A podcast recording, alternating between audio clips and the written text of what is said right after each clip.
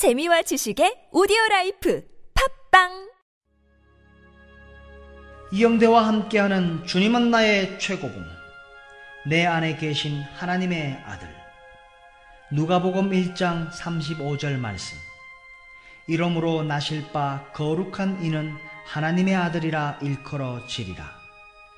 만일 하나님의 아들이 나의 이 썩어질 몸 안에서 태어난다면 주님의 거룩하신 순전하심과 단순하심과 하나님과 하나됨이 내 안에 드러날 수 있는 기회가 되겠습니까?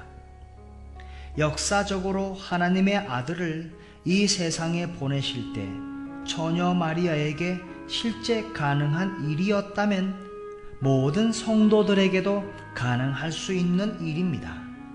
하나님의 아들은 하나님의 직접적인 역사에 의해 내 안에 태어나실 수 있습니다.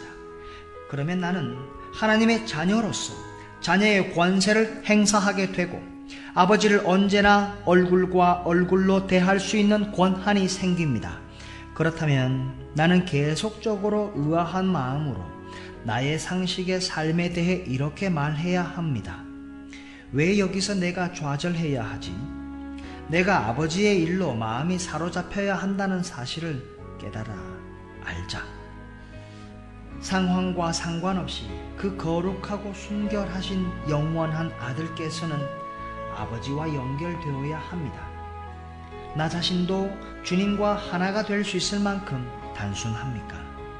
주님께서 내 안에서 주의 놀라우신 일들을 마음대로 하시도록 마음을 비웠습니까? 하나님께서 보실 수 있을 만큼 내 안에서 주님의 형상이 빚어지고 있습니까? 아니면 조심스럽게 주님을 한쪽으로 밀쳐내고 있습니까? 최근에 일어나는 모든 난리들, 모든 사람의 난리들. 그런데 무엇을 위해 난리입니까? 하나님의 아들을 십자가에 죽이기 위해 난리입니다. 지금 하나님의 아들이 계실 곳은 없습니다.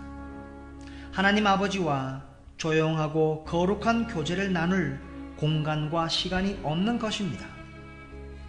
내 안에 계신 하나님의 아들께서 기도하십니까? 아니면 내가 그분께 지휘하고 있습니까? 주께서 이 땅에서 사역하셨던 것처럼 지금 내 안에서 역사하고 계십니까? 내 안에 계신 하나님의 아들께서 그분 자신의 목적을 이루기 위해 십자가의 고난을 지나십니까? 가장 성숙한 성도들의 내면 세계를 알수록 무엇이 하나님의 목적인지 더 잘 보게 됩니다. 그 목적은 그리스도의 남은 고난을 그의 몸 된 교회를 위해 내 육체에 채우는 것입니다. 채운다는 뜻은 언제나 무엇인가 해야 할 일이 있다는 뜻입니다.